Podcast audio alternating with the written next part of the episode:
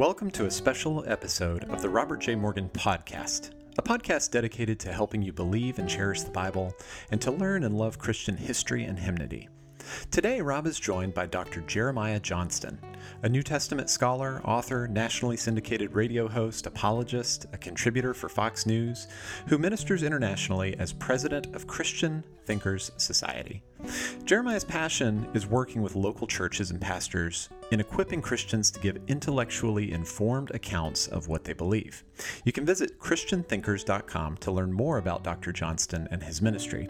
Be sure to pre order a copy of Dr. Johnston's upcoming book, Unleashing Peace Experiencing God's Shalom in Your Pursuit of Happiness.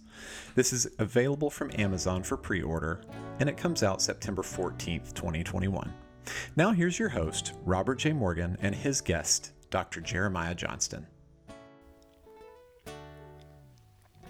So, for today's podcast, I'm very happy to have a really, really special friend of mine, Dr. Jeremiah Johnston. He and I have gotten to know each other in the past year. I've been in his home. You've got to still come and be in mine. But Jeremiah, I deeply love and appreciate you. I've come, I've, re- I've read your books for, for years, uh, but only in the past year have we come to know each other. But I would love for you to I know you come from a wonderful family. I'd like to hear something about your background, uh, your education, your family. Just help us to get to know who you are. Absolutely, Dr. Morgan. It's such a delight to join you on the podcast and see you again here today. Um, I am delighted to just have the opportunity to have this conversation with you because, as I've mentioned to you and to many friends, you have been our pastor uh, for many months now. Not to date this podcast, but through and as we emerge from the pandemic, I just want to tell you how much I thank God for you, your preaching, your writing, your ministry, your biblical teaching, your biblical studies. Um, for me, I, I wrote to you months ago and said, you know, for those of us who are in ministry, those of us who are apologists, those of us who are on the front lines, it's a blessing when you find someone who ministers to you in a special way. And you have been that not only in my life, but in my wife Audrey's life. Audrey and I have been married for nearly 17 months or 17 years, and we have five children, including triplet boys. So we have a very busy family, and you, Dr. Morgan, have been a tremendous blessing in our life. So we thank God for you, and it's just a delight to know the man behind the ministry and uh, just watch you how you approach doing ministry, how you approach your family. It's in so many unspoken ways you have been a blessing and an example to me. So thank you. I'm delighted. Uh, uh, uh, Christian Thinkers Society is our ministry. It's my calling. Uh, it's the great commandment. Jesus is approached by the nomikos, the grammateus, and they say, Teacher, what's the greatest commandment? And they're trying to trap him. 613 commandments in late Second Temple Judaism to to choose from. And Jesus says, he quotes the Shema, but as only Jesus could, he modifies it. He says, Love God with your heart, your soul, and your mind. That's the way in which he modifies it. Now, in the Hebrew concept, heart and mind were one. Uh, Jesus takes it a step further. So, as Christians, we're called, yes, to love God with our heart and our passions, but we're to love God with our thinking, with our cognitive abilities. And Dr. Morgan, since I believe we're living in the golden age of Christianity, there's more evidence that buttresses, that undergirds our faith available now than at any other time in the last 2,000 years. It's really the golden age. And that's why I'm burdened that there's so much biblical illiteracy. It doesn't make sense that we have so much evidence for our faith. And by evidence, I mean even extra biblical evidence, evidence outside the Bible. Material culture, the science of biblical archaeology, which is a rather new discipline, that show us that not only can we trust the Bible, it's reliable, it's infallible, and we can base our life, we can bolt ourselves down to the truth of God's Word. And yet, Max De Pree says leaders define reality we're living in a reality, and I hope you don't mind me just cutting it straight. We have some of the dumbest Christians of all time who are in our churches. They have not followed Jesus' commandment to love God with their heart, soul, and mind. Now, they're wonderful people, and yet they're missing that biblical depth. And it's because we've lost this legacy of the great Christian thinkers who've come before us. Who, Dr. Morgan, when you study the first century too, after the Jesus generation, these were men and women who outthought everyone around them. So we have this great tradition of Christian thinking that we've somehow lost, and we have biblical illiteracy that's rampant right now. And as I've written before, people go to Google instead of God's Word, and that's a shame. So, our ministry is about equipping all of those Christians who are struggling in their faith all of them to love God with their heart, soul, and mind. Not just raise up a few Delta Force Christians like you, uh, but all God's people to follow God and love Him with their heart, soul, and mind.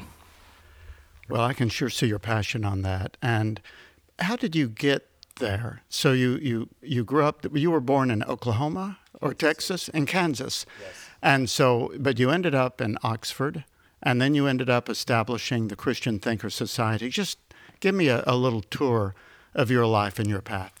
Thank you so much. I believe the world moves at the speed of relationships, just like how God brought us together. And I have the privilege to grow up in a wonderful Christian home. I have a godly Christian heritage that I'll always thank God for. In 2006, I was a seminary student, and I heard a gentleman lecture by the name of Professor Craig Evans. And he was from a place called Nova Scotia. Living in Canada, I thought that was like Europe. I had no idea where Nova Scotia was as a Midwesterner. And I, he was he was presenting. Uh, scrolls on a screen, fragments, papyrus. I had never in my here I am in a master's program and to my knowledge, I could be mistaken, but to my knowledge I had never seen certainly that level of study, fragments, the biblical evidence, things that you could touch and feel P52. Uh, oh my gosh, I, my mind is just swimming. I'm so excited. I need to shake this guy's hand. And I waited in line, there was a long line, and I just shook his hand, and we connected. And then the following year, when he came back, Craig Evans, to be a guest lecturer, actually at our church, uh, had a satellite class. I asked if I could just take him back uh, to his his lodgings that night, and we became very good friends. He ended up mentoring me, and he showed me all of the pitfalls and in love, but all of the pitfalls, even up to that point in my ministry and in my education. And he challenged me, and he found this phenomenal residential program in Oxford where he could serve as my director of studies but I could still be residential at Oxford. I had a Bodleian A card. There are some faculty at Oxford that I don't think they have a Bodleian A card. It means I could, I, it's the highest level access you can have in the 104 libraries that make up the Bodleian. And so I did a PhD on the physical bodily resurrection of Jesus. In fact, the interpretive tradition of resurrection belief in the Judeo Christian motif. It's over a 90,000 word uh, study in the resurrection of Jesus, uh, and it was a phenomenal experience to do that. And so, but here's what I have to say: the, Dr. Evans knew this. The entire end game of me pursuing studies at the intellectual Jerusalem, that is Oxford, um, the whole point of being there was doing what I do now.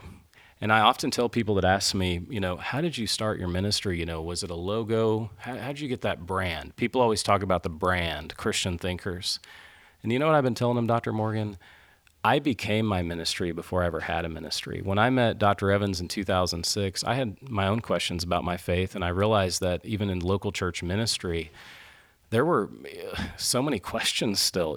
Just because you become a follower of Jesus, the questions don't stop; they just they change, and that's why apologetics is just important for believers inside the church as believers outside. So that's the genesis of it. It's why I went there. I wanted to have the same or similar educational credentials as many of the critics today, uh, but be iron fisted for Jesus Christ and use that. And that was the time that we launched Christian Thinkers Society.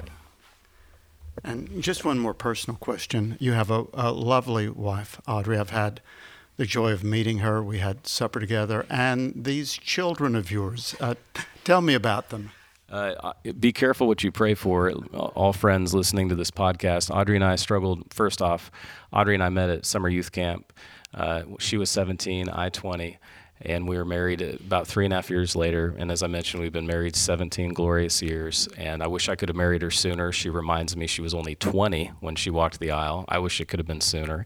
Um, she is a true saint in human skin. She loves Jesus. She's a far better Christian than I am.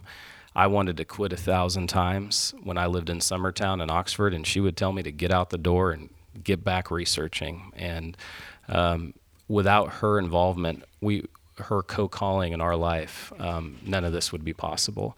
We struggled with getting pregnant for five years, so I tell people be careful what you pray for because we now have five children, including the triplets. So I tell people the, the boys are five years old, so we haven't slept in five years. Um, uh, at the same time, it is so fun and we love uh, we love having Jesus Christ at the center of our family, and that's that's that's our without a doubt my first ministry, first, second, and third ministry is to them and to our marriage. And Audrey's integral in what I do with Christian thinkers.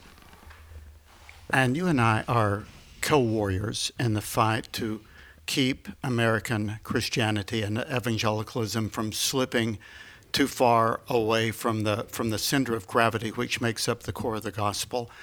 Um, and some of this can be seen every Sunday in churches all across America, this slippage that is taking place both in our uh, in the quality of the sermons from the pulpit and the quality of the worship taking place.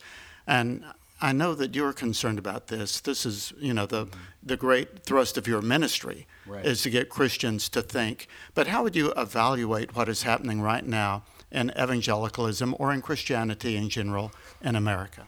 That's such a wonderful question, Dr. Morgan. Um, they're the best and the worst of times all at the same time. And as one who's getting ready to critique it, I, I, do want you to know I'm at the center of trying to fix it. Our ministry is called to inspire Christians and pastors to be thinkers and thinkers to be Christian. If I can paraphrase Augustine for a moment, we think in believing and we believe in thinking. We think in believing and we believe in thinking. I just paraphrased a whole section of Augustine for you. And as believers, as Christian leaders, we have to replicate in our congregations the belief in thinking and thinking in believing. That my belief is not separated from my thinking. And I am very concerned as I evaluate many pastors across numerous denominations. The, they're giving TED Talks. They're creative, they're humorous, they're funny, they're not exegetical and it's sometimes they're not even biblical. Thirdly, sometimes you rarely hear a message with any recourse to the gospel. That's not the tradition we see in the Apostle Paul. Paul's writing to the Corinthians in a mountain peak passage in 1 Corinthians 15, and he says, I want to remind you of the gospel that was given to me. And he uses that Greek word protois, prototype. This is first importance. Now, why did Paul need to remind the Corinthians of the gospel? Why did he? Why do we need, as Jerry Bridges said, need to preach the gospel to ourselves every day? It's so easy to forget, so easy to get used to it. And so we have this charge. Those of us who are called to ministry, we have a charge to pass on the legacy of biblical fidelity to our congregations. We have to make it cool to study the Bible again.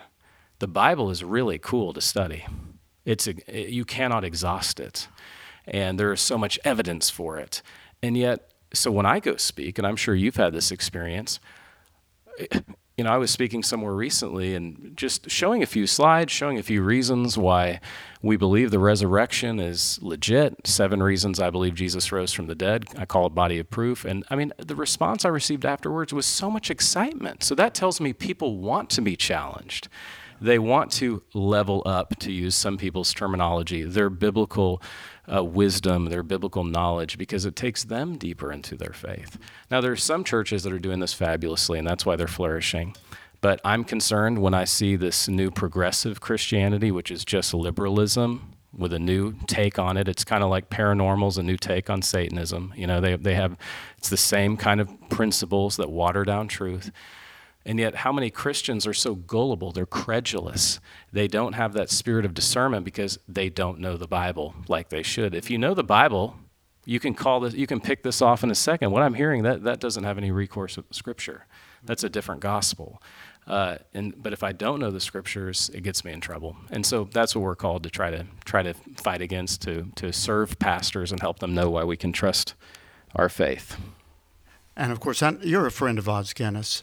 I haven't yet read his his new book, but he has apparently the, the thesis is that the whole American left is building their view of democracy from the French Revolution of 1789, whereas uh, the Judeo-Christian uh, view of democracy is basically based on the, the American Revolution of 1776.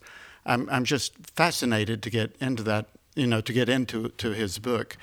Uh, but there is a um, the societal Marxism and liberalism and all of the thinking, the secularism, the atheism is seeping now into into Christianity. We've got to be very careful about that. And the Christian Thinker Society is at the forefront in uh, in fighting that. Well, uh, I want to ask you about your book. It's available now for pre-order, right? And we know how important pre-orders are. I don't know how the publishing industry got got into this, but every every author needs pre-orders. So I want to encourage everyone to pre-order uh, Jeremiah Johnston's book Shalom. Uh, and you're, you've just been gripped, haven't you, with that one Hebrew term, shalom. Um, just tell, unpack that word for me. I will. The book is called Unleashing Peace Experiencing God's Shalom in Your Pursuit of Happiness. Thank you so much, Dr. Morgan, for encouraging people to pre order it. It's my number one question that I've received. Our ministry has received thousands of questions from believers in the UK, Canada, and the United States. The number one question from believers is this whole question of anxiety, suffering, pain, suicide, mental pain, mental illness, uh, worry, chronic worry, however you want to label it. The question is relates back to God's peace. And as we emerge from a pandemic with all the unrest we see in the world, I can't think of any believer who doesn't say, you know what, I need more of God's peace in my own life. Unfortunately, we have lost this great tradition that Jesus introduced in his Sermon on the Mount with the Beatitudes that God God wants us to be happy. Um, behind the text, it's almost like a giggly happy. I mean, there's a joy there, and not a superficial joy, a joy knowing whose we are, why we're here, what we're called to. And this word shalom is, is appears over 500 times in the Bible. And it's a word that is so fascinating. I, I really believe, Dr. Morgan, next to the name of Jesus, there's no greater word that encompasses the gospel, the saving work of Jesus Christ, the coming recreation, than this word shalom. And it is, you know, wellness is such a trendy term today, but it goes far beyond wellness. Shalom is a flourishing that every believer in Jesus Christ can have in their life doesn't mean you don't have it doesn't mean you don't have challenges doesn't mean you don't have adversity but it's knowing that jesus christ is my shalom. He's there with me in the adversity and i can flourish no matter what i'm facing. Even in the midst of pain and disappointment i can flourish once i unlock this teaching of god's shalom his peace in my life. And so in this book i guide the reader by the hand what is shalom how do we have it?